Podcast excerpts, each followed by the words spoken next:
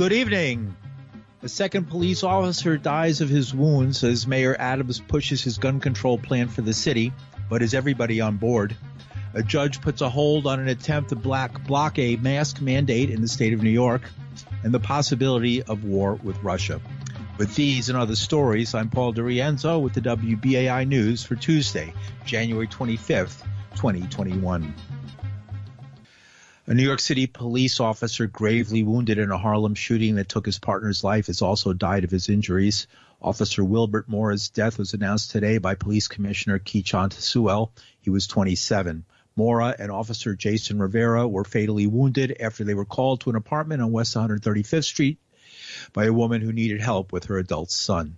The gunman was identified as LaShawn McNeil. Police say he th- that he, he threw open a bedroom door, shot the officers as they walked down a narrow hall. A third officer then shot McNeil. McNeil died yesterday.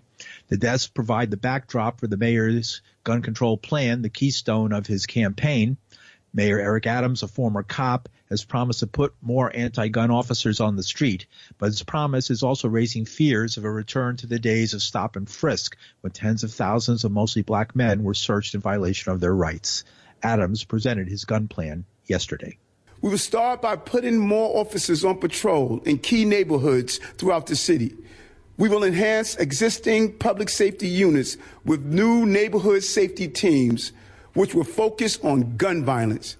We will launch these additional teams in the next three weeks with deep focus on 30 precincts where 80% of violence occurs.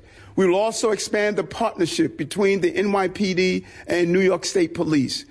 The NYPD will work with state law enforcement to implement spot checks at every entry point like Port Authority and other bus and train stations. We will also move forward on using the latest in technology to identify problems, follow up on leads, and collect evidence. From facial recognition technology to new tools that can spot those carrying weapons, we will use every available method to keep our people safe. Today, White House Press Secretary Jen Psaki said President Biden spoke with Adams yesterday and offered him the full support of the federal government.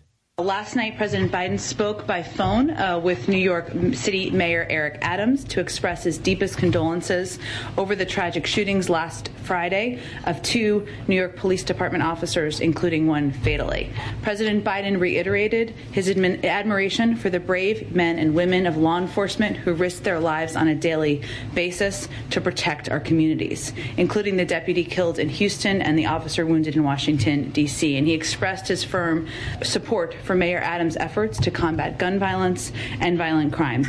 Jen Psaki speaking this morning to various media outlets, Mayor Adams doubled down on his promise to increase police patrols, including a renamed anti-crime squad he says won't make the same mistakes as in the past. But he also had something to say to police reform advocates. The public is on his side and not theirs. Uh, oftentimes, we look at the number of people that disagree with us on something, that we ignore the countless number of people that agree with us. I talked about this on the campaign trail, and the people of this city, they were not the loudest, but they were there to support. They elected me to be the mayor because my plan was very clear. This is not a surprise. I talked about how I was going to make our city safe throughout the entire campaign. And then let's think about this, this for a moment. I don't need state or city council approval to put in place the parts of the plan that I am in control of. The police department is controlled by the police commissioner, and the police commissioner is in lockstep with me. So we will be rolling out our plan as we convince our lawmakers on other aspects of damming the rivers that feed the sea of violence. But advocates say Adams is dropping the ball by focusing on only one aspect of gun violence the civil rights campaign coordinator for Vocal New York is Kelly Young. She says the real problem is gun violence by police. He's relying on having been elected in an election cycle that had an incredibly low turnout. I don't think that there's evidence to support what he's saying, and that kind of narrative really disappears centuries of black liberation movements. The call for dismantling harmful and carceral institutions that destabilize and demonize black, brown, low income communities has been going on for centuries. We're loud because there is support. There are people on the ground. Vocal New York is an organization that is driven by people who are directly impacted by the issues that we're fighting for. They are the ones who are closest to those issues, and we believe that they're the ones who are in best position to know the solutions. Those solutions are not more policing. What about his plan to bring back under a new title this anti-crime patrol, the anti-crime police? He calls it something different. He says uh, the cars will still be unmarked, but they'll just wear uniforms and have cameras, and that'll make it okay it's a failed approach. He's revamping a version of the 94 crime bill and it didn't work then and it won't work now. We are grappling with the death of so many of our community members at the hands of the NYPD. And reinstating these plainclothes units will only put our communities in more danger and erode the trust that Adams and Governor Hochul is talking about wanting to create. And you can't create that by saying, yes, we know that these units are harmful, but we're going to give them different badges and it'll be better. And now you can trust us. It's not going to work. What's the response going to be? There are very few positives that come out of COVID, but I think one of the few things is really showing us just how much need that there is in our community that goes unmet by our government and that is just responded to with violence. I think we are seeing that in ways that we never have. And really, the failure to respond to this pandemic in a way that is caring and compassionate has made a lot of people really angry. If you had a chance to talk to the mayor, what would you say to him? We can't have an honest conversation about gun violence without truly acknowledging the violence that is perpetrated by the NYPD. This plan to increase police presence in our communities it ignores the fact that police violence is gun violence. And until we can grapple with that, none of these solutions are going to work. The solution is community investment for something that he paid lip service to in his remarks yesterday. It was noted, but it was entirely secondary to the increased presence of police. That investment piece, it needs to be central. It needs to be front and center. It's very clear the ways in which poverty and scarcity drive violence until we actually meet those needs. We need permanent housing. We need access to health care. And we know this already, and we're just not seeing the investments match the need. The rollbacks will be devastating. They will harm our communities. Broken windows, policing by another name, is stop and frisk by another name, is allowing people to use race as a pretext for dangerousness. It will only serve to exacerbate our incarceration crisis. What we're seeing on Rikers, we're in crisis, and the policies that are being presented by our mayor will only make those worse. Now you have an activist, an African American mayor who is very black, very strong, very of the people, he says, and boom, this is what he does. What does that say? Identity politics is very dangerous. The, the idea that because we have black leaders in office that they are for the liberation of black people is a dangerous narrative to have. And I think it's a place that we're in New York City and New York State where we have a lot of black leadership and that will allow folks to like rest um, in a way where we shouldn't like representation is great, but only insofar as you are using that position to advance the liberation and freedom of the people who elected you. Yes, and I, and I think that even the suggestion that he is very black, no, I don't know what that means. Yeah, well, he's not a guy who's mincing words. He's saying, I'm the black guy, I'm the mayor, and I represent the black voices, not not you guys. And I hear that, even that kind of language suggests that the black community is a monolith. Like Vocal is a black led organization. I am a black person. A lot of my members and leaders are black, and we are saying something entirely different than what he is saying.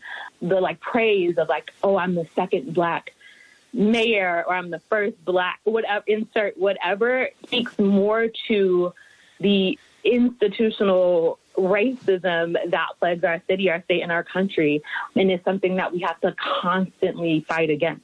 Kelly Young is Civil Rights Campaign Coordinator for Vocal New York.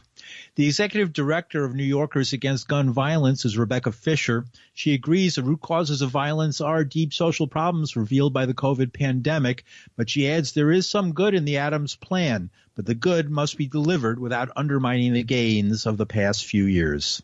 As a gun violence prevention organization, we are focused on finding evidence based solutions to a complex problem.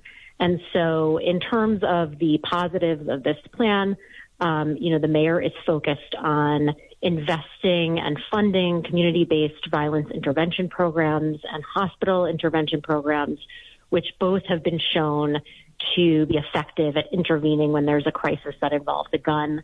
Um, he is interested in um, ensuring that every city agency has an anti-gun violence liaison, which I think will really help with the infrastructure and give a point person, um, not only for the mayor's office of criminal justice, but also with the Department of Education or other agencies. Um, because the fact is, is that this is um, a problem that is affecting all different elements um, of our city life, and that is because there are a number of different risk factors that are leading to this gun violence.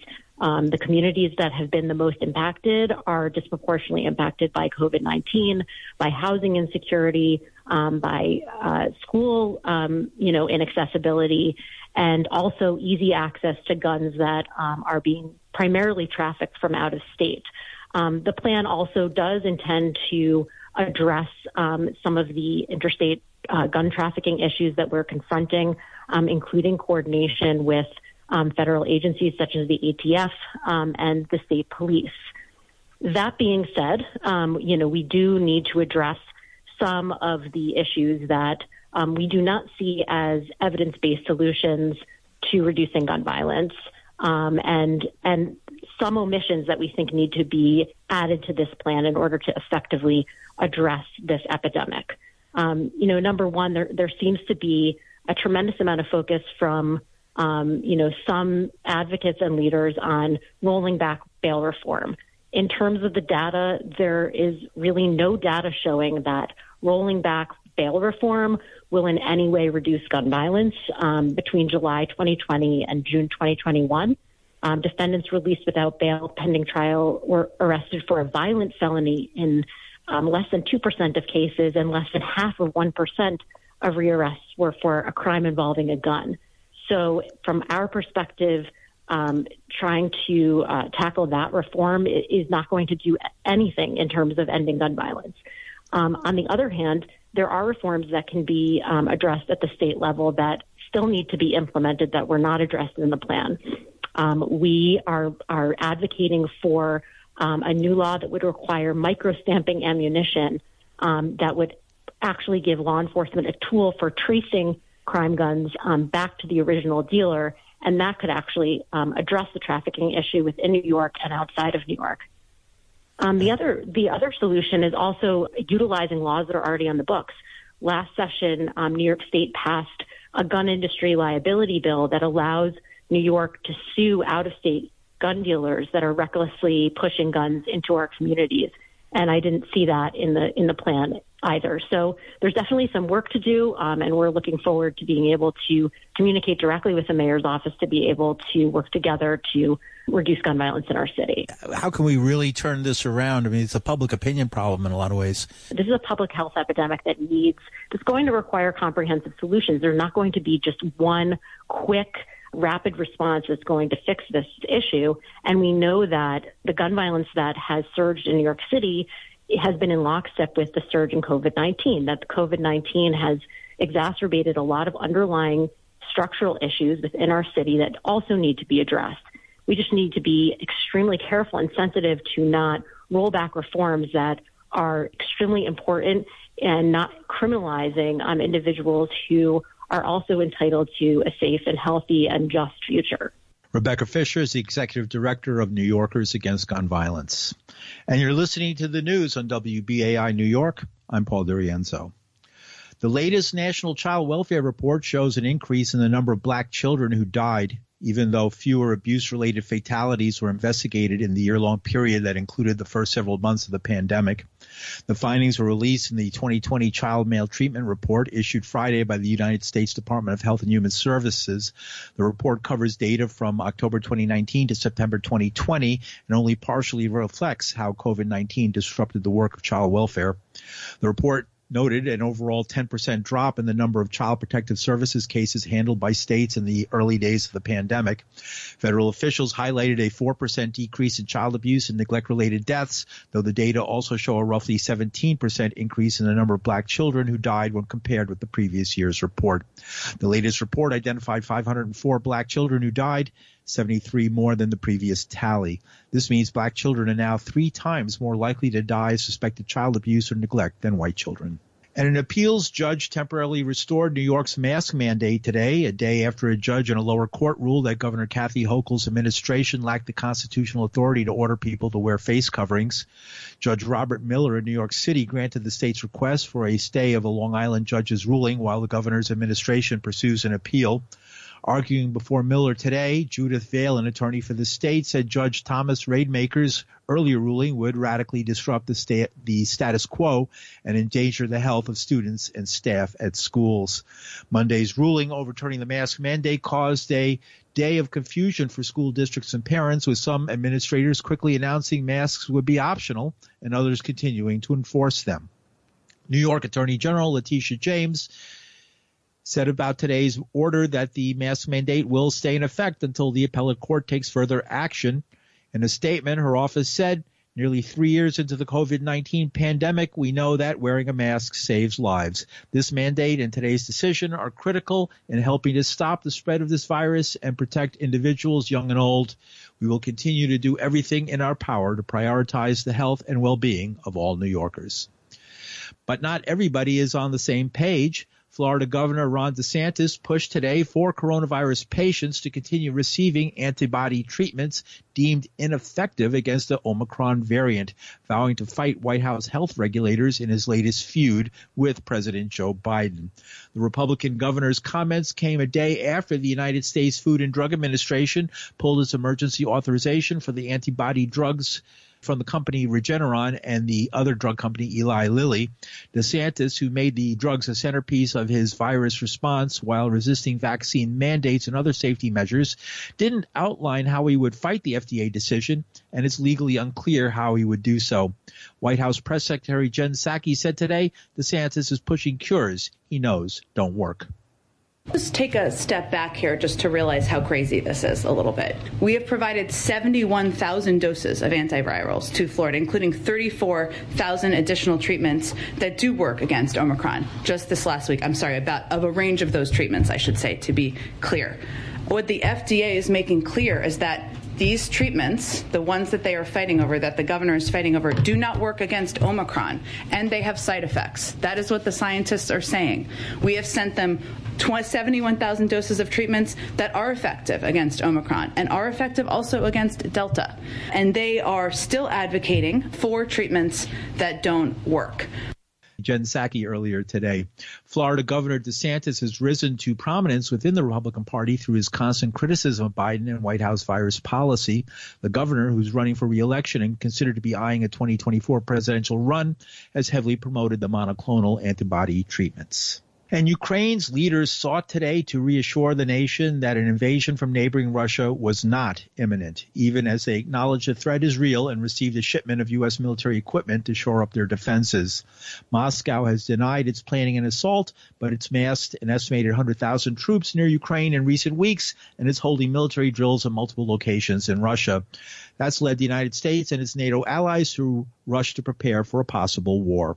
Yesterday, Pentagon spokesperson Ned Price announced 8,500 troops are being readied. Forces that the Secretary has placed on heightened alert comes up to about 8,500 personnel. This will ensure that the United States is consistent with their readiness for rapid deployment, again, if activated. The United States would be in a position to rapidly deploy additional brigade combat teams logistics, medical, aviation, intelligence, surveillance, and reconnaissance, transportation, and additional capabilities into Europe. As of now, the decision has been made to put these units on higher alert and higher alert only. No decisions have been made to deploy any forces from the United States at this time. The Secretary will continue to consult with the President, and the United States will maintain close coordination with allies and partners as we continuously review our force posture and make decisions regarding movement of forces into and within Europe.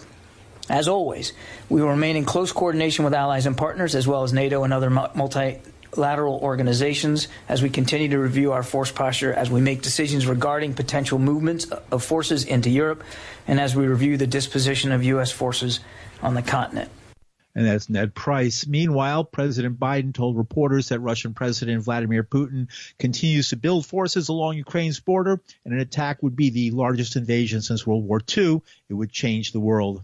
Speaking today, Jen Psaki addressed Ukraine's call for, for reducing the temperature. Well, no one can get into the mind of President Putin or Russian leadership. We all know that is the case.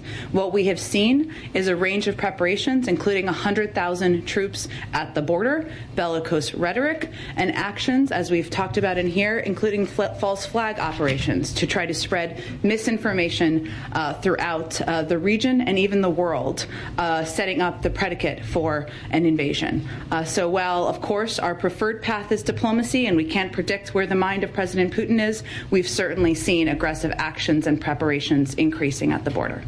A professor of history at the University of Arizona is David Gibbs. He's written extensively about NATO. He said today, coming so soon after their 20 year war in Afghanistan, U.S. officials shouldn't be looking for new foreign interventions in the Ukraine, which risks even worse outcomes than the war on terror produced.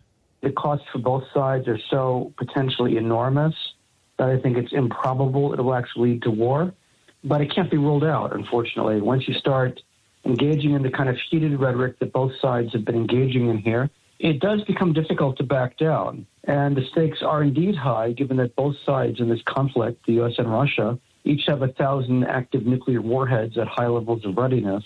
And any time you engage in this kind of saber rattling, there's always some risk of a nuclear exchange that can't be ruled out completely. What brought us to this? It's very much bipartisan. A key figure here is the Undersecretary of State Victoria Nuland, who started off as an advisor to Richard Cheney, then became a protege of Hillary Clinton, and entered the State Department under Obama. So it's very much bipartisan. And Trump used vaguely friendly rhetoric, friendly towards the Russians, but his policies were very anti Russian. It was a misperception that he was pro Russian. He was the opposite. He was much harder on Russia than Obama ever was. And Obama was pretty hard on Russia. The key issue here, the underlying issue, is that in 1990, the United States made a firm promise never to expand NATO into the former communist states of Eastern Europe. The Soviet Union agreed not to block the reunification of Germany if the U.S. promised never to expand NATO into Eastern Europe. This promise was made repeatedly, not only by U.S. but also German officials. And the U.S. violated that again and again and again and again. That really is the root cause of the problem here. And the fact that the United States insists that Ukraine should be allowed to join NATO, and Russia insists they will not allow that. Putin is not a nice man, all right? He does not have a nice record in Russia, but that's no reason to go to war with him. The Russian feeling here is very similar to, well, how would the U.S. feel if Russia were going to establish some kind of military alliance with Mexico or Canada? I think it is a reasonable question of how would the United States react. And everyone knows the U.S. would never, ever allow that. That would be totally unacceptable. But that's exactly the situation Russia is facing now with Ukraine and the possibility that Ukraine may join NATO. And it is understandable from their standpoint that would be considered an affront to their security. This could be settled amicably, or at least reasonably, if there were an ironclad guarantee never to allow the Ukraine to join NATO. But the U.S. sees NATO as such a instrument of U.S. prestige. The U.S. is flatly unwilling to give in to that demand. The risk is we are coming to the point where we could have a conflict, including, yes, possibly a nuclear conflict as an outside chance. That's an extremely reckless policy. And again, the people who brought us this conflict are the people who brought us things like the disastrous Afghan and Iraq wars and that should not be forgotten. There is some possibility of a nuclear exchange, and I'm very worried about that possibility at this point. You don't seem uh, optimistic. Could very well be this will blow over, and both sides will figure out a way simply smooth things over and, and step back from the brink of war. The problem is, once you use the kind of very heated rhetoric both sides have used, it becomes more and more difficult over time. The optimistic scenario would be if both sides would look at this and say that ultimately the costs of actually having military conflict are so enormous. We'll figure out some way of smoothing this over in a face-saving way for both parties. I certainly hope that happens. Whether will or not, I don't have a crystal ball, and I don't know. David Gibbs is professor of history at the University of Arizona. Russia has said Western accusations it is planning an attack are merely a cover for NATO's own planned provocations. Kremlin spokesperson Dmitry Peskov again accused the United States of fomenting tensions around Ukraine, a former Soviet state that's been in conflict with Russia for almost eight years. And finally, President Joe Biden responded to a question on Monday about inflation by calling a Fox News reporter a vulgarity. The president was in the East Room of the White House on Monday for a meeting of his competition council. Reporters in the room shouted questions after Biden's remarks.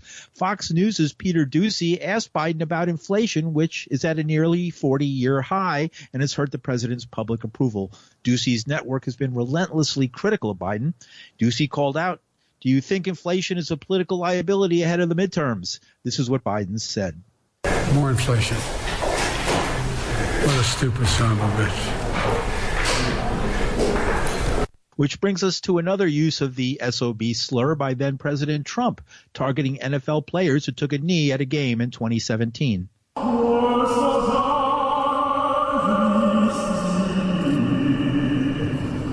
Wouldn't you love to see one of these NFL owners when somebody disrespects our flag to say, get that son of a bitch off the field right now, out. He's fired. He's fired. And as far as disrespecting a journalist, former President Trump had this to say to New York Times reporter Sergei Kovaleski during his first presidential campaign. Written by a nice reporter. Now the poor guy, you got to see this guy. Oh, I don't know what I said. Ah, oh, I don't remember. He's going like, I don't remember. I, oh, maybe that's what I said. This is 14 years ago. He still, they didn't do a retraction. Kovaleski has a chronic illness affecting the use of his arms. At his news conference last week, Biden said to Doocy with sarcasm, You always ask me the nicest questions. I have a whole binder full, the reporter answered. I know you do, Biden said. None of them make a lot of sense to me. Fire away.